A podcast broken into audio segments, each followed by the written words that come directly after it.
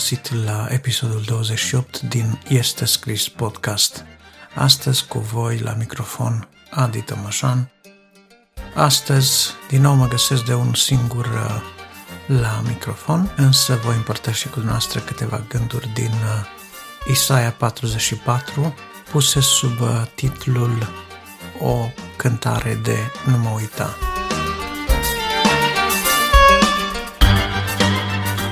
Profețiile lui Isaia, așa cum uh, și altele de altfel, sunt scrise într-un uh, gen care are și ceva poetic în el. Dacă ne uităm, sunt acele repetiții care se găsesc în uh, stilul evreiesc de poem, iar Isaia 44 este o cântare sau este o profeție, este o profeție pusă pe versuri de cântare, dacă vreți, sau pe versuri de poem, care îndeamnă pe Israel să se uite către Dumnezeu, să nu-L uite pe Dumnezeu, să-și aducă aminte de Dumnezeu. Este un fel de cântare de nu mă uita. De fapt, unul din versete chiar îndeamnă pe Israel în această direcție, spune nu mă uita Israele. Îmi dau seama cât de mare era indiferența sau cât de mare era depărtarea celor din Israel în acele timpuri dacă Dumnezeu este silit aproape să implore pe Israel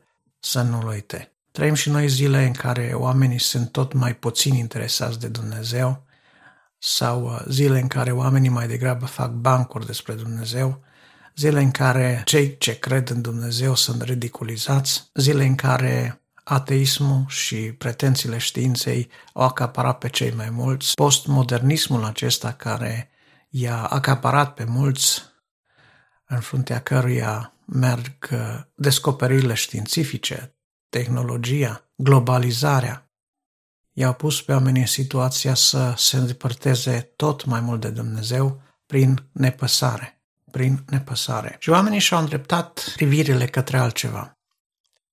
Oamenii și-au îndreptat interesul către altceva. Și Dumnezeu uh, trage la o parte, dacă vreți, perdeaua de pe spoiala de idolatrie a celor care se ocupau de idoli, a celor care l-au părăsit pe Dumnezeu în detrimentul uh, idolilor cei frumoși. Și el spune în 44, uh, dacă ne uităm din versetul 10 încolo, cum uh, cel care face un idol se duce în pădure, taie un copac, îl alege cu grijă, îl taie, îl fațetează, îl măsoară, și face din el un idol, iar cu restul lemnului care i-a rămas se încălzește, coace o turtă, iar turta i-o aduce ca jertfă acestui Dumnezeu de lemn, în timp ce el se închină acestei bucăți de lemn și zice, mântuiește-mă. Și poate, uitându-ne la tot acest ciclu sau la tot ceea ce face omul, la meșteșugul lui, la viața lui așa zis religioasă sau uh, spirituală, uitându-ne la preocupările lui, am putea spune da, este un stil de viață, este o cultură, este ceva ce trebuie să admiri, este acolo ceva ce se petrece mereu, este o rutină și în lucru, și în religie, și în...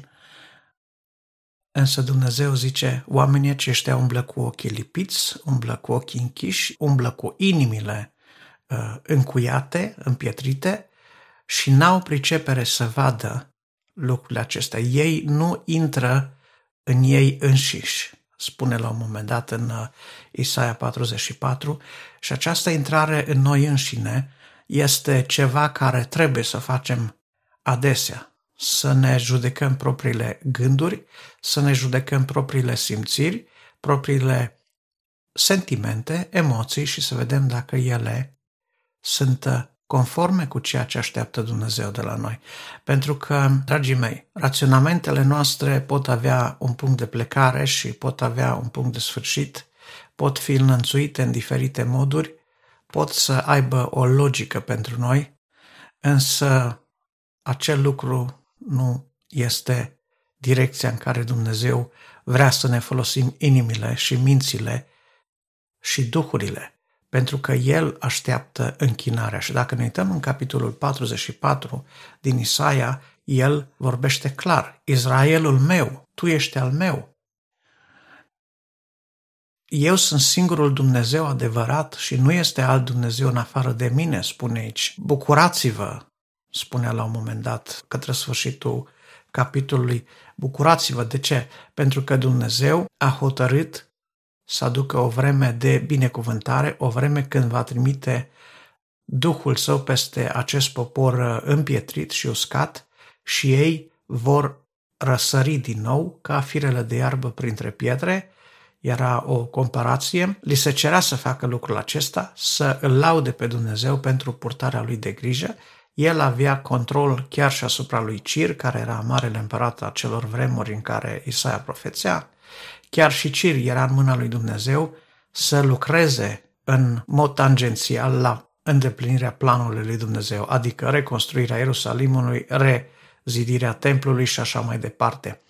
Deci, iată, avem de-a face cu un Dumnezeu glorios, avem de-a face cu un Dumnezeu care ne invită să ne reamintim calitățile sale, atotputernicia sa, unicitatea sa, El este unic și nu dă loc unui alt Dumnezeu, El este unic prin faptul că acceptă închinare doar pentru El și urăște să vadă spița omenească închinându-se altui Dumnezeu sau idolilor sau făpturii în locul făcătorului, iar uh, aceste toate sunt uh, reamintite celor din Israel pentru că Dumnezeu a făcut un legământ cu ei. Pentru că El vrea să-și arate din nou slava în Israel. Pentru că nu i-a părăsit. Și îmi place să văd această legătură strânsă, cum spune Israelul meu. Ce-ar fi dacă le auzi astăzi pe Domnul Dumnezeul tău spunându-ți copilul meu, întoarce-te la mine. Intră în tine însuți. Judecă-ți gândurile, judecă-ți simțirile. Pune oglinda în fața inimii tale și vezi ce e acolo. Oglindește-ți mintea, gândurile, raționamentele în fața oglinzii Scripturii și detectează ce e acolo. Intră în tine însuți. Ce-ți spune conștiința? Ai lăsat în inima ta Duhului Dumnezeu să facă lumină? L-ai lăsat să-ți curățească cugetul, adică conștiința, și să poți astfel să primești îndemnurile Duhului, pentru că îndemnurile Duhului le poți simți într-o inimă transformată, într-o inimă în care conștiința a fost luminată de Duhul lui Dumnezeu. Aici cuvântul lui Dumnezeu din nou are un mare rol. Dacă ne uităm în Cartea Evrei vom găsi menționat clar că cuvântul lui Dumnezeu este o sabie cu două tăișuri care desparte. Desparte. Este autoritate. Sabia cu două tăișuri este autoritate, un semn de autoritate. Desparte inima și rărunchii, zice acolo, rărunchii face referire la rinichi. În cultura evrească, rinichii erau centrul ființei, în genul cum noi, în cultura noastră est-europeană, și te iubesc din inimă, Uh, în cultura din Orientul Mijlociu era rinichii, erau centrul ființei. Deci el desparte cugetul și simțirile, el judecă gândurile ascunse ale inimii, spune acolo în evrei, și acest cuvânt al lui Dumnezeu devine pentru noi îndreptarul învățăturii sănătoase, devine unealta prin care oamenii sunt uh, modelați de Dumnezeu pentru orice lucrare bună și desăvârșită. Așadar, să ne întoarcem la un Dumnezeu care strigă către noi să nu-L uităm, să ne întoarcem la Sfânta Scriptură, la cuvânt, care are putere să ne lumineze, să ne deschidă ochii, să ne întoarcem la cuvânt, care este singurul etalon după care ne putem cerceta interiorul. Cultura asiatică, cultura zen, vorbește foarte mult despre a te coborâ în tine însuți, a te uita în inima ta, la ceea ce simți, la ceea ce te îndeamnă imboldul inimii. Nu este nici pe departe vorba de așa ceva în, în locul acesta, însă să nu uităm că omul ascuns al inimii este acela pe care îl prețuiește Dumnezeu. Omul ascuns al inimii este etalonul după care Dumnezeu ne cântărește. Pot fi multe văzute și judecate la suprafață, oamenii sunt foarte buni imitatori, însă până la urmă, din inima omului ies și Domnul Isus își era toate acele păcate, pentru că, în definitiv, interiorul omului, inima lui, este sediul spiritului său, este sediul sufletului său, este zona aceea în care raționamentele se leagă unele de altele și creează pentru noi o realitate, o imagine de sine, o imagine a lumii în care trăim, iar acestea trebuie să fie, dacă suntem creștini, luminate, să fie conforme, să fie întrepătrunse unele de altele, în așa fel încât în toate aspectele vieții noastre să se vadă că am fost luminați de Cuvântul lui Dumnezeu și că în noi există un om nou. Cuvântul lui Dumnezeu și Duhul lui Dumnezeu au capacitatea să facă din noi oameni noi. Noi știm că chiar și comunismul a furat această idee de la creștinism și promova foarte tare ideea de om nou, însă ei vreau un om nou fără Dumnezeu, fără credințe religioase, un om nou, plin de morală, dar fără un etalon moral. Noi știm că toate acestea au fost niște utopii.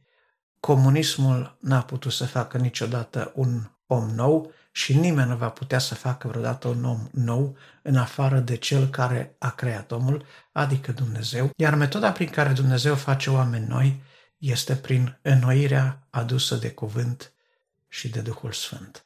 Așadar, să ne apropiem de Duhul lui Dumnezeu, să ne apropiem de Cuvântul lui Dumnezeu, să cerem ca ei să lucreze în noi, înnoirea, transformarea luminarea aceea de care avem trebuință să înțelegem că singurul care merită toată închinarea, toată gloria, toată slava este Dumnezeul lui Israel, Dumnezeul căruia ne închinăm. Mântuitorul nostru, Isus Hristos, slăvit să fie numele în veci.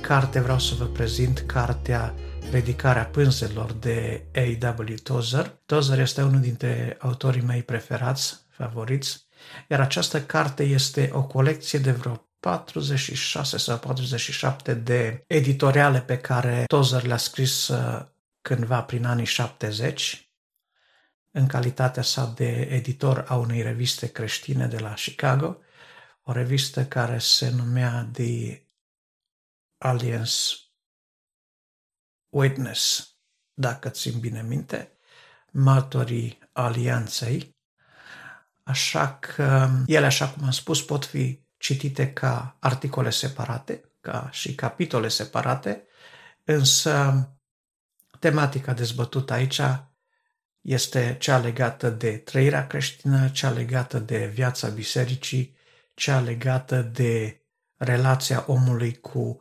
lumea modernă și postmodernă de data aceasta în care trăim, Dumnezeu să ne ajute să nu ne pierdem uh, abilitățile de adevărați închinători ai lui Dumnezeu, Dumnezeu să ne ajute să nu ne pierdem uh, busola într-o lume ca aceasta care este foarte tulburată. Ridicarea pânzelor înseamnă abilitatea noastră de a ne lăsa cârmuiți de Dumnezeu.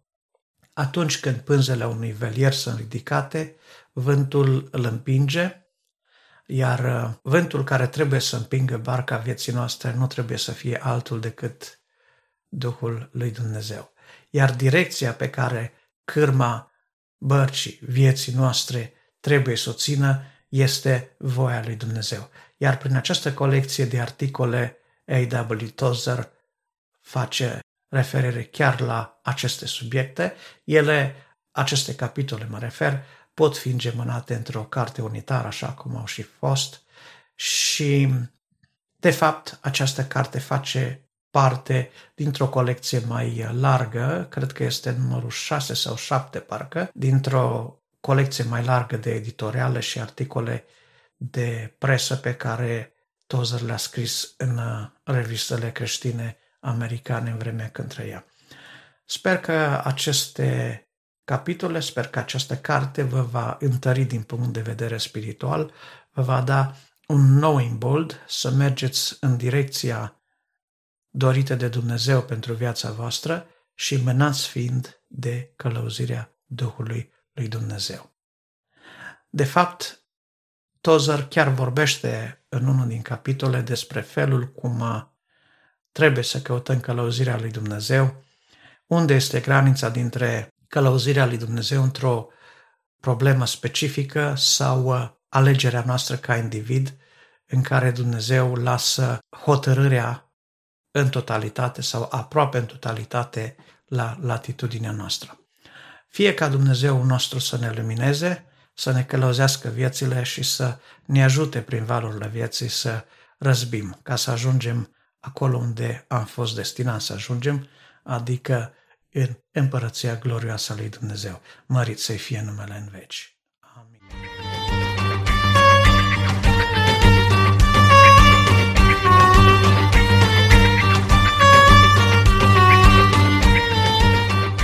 Dacă v-a plăcut ceea ce ați ascultat în podcastul Este Scris, rugămintea mea este să dați vorba mai departe. Folosiți butoanele share din cadrul aplicației în care ați ascultat podcastul sau dacă l-ați uh, urmărit direct pe website, folosiți butoanele de share din website și distribuiți acest podcast la cât mai multe persoane, la toți prietenii dumneavoastră, pentru că împreună cu mine și dumneavoastră credeți că are un mesaj care chiar trebuie auzit. Aștept părerile și opiniile dumneavoastră, sugestii, comentarii sau, uh, dacă vreți, chiar recomandări de cărți la adresa de e-mail podcastarondestescris.ro Dumnezeu să vă binecuvinteze și vă aștept pe data viitoare.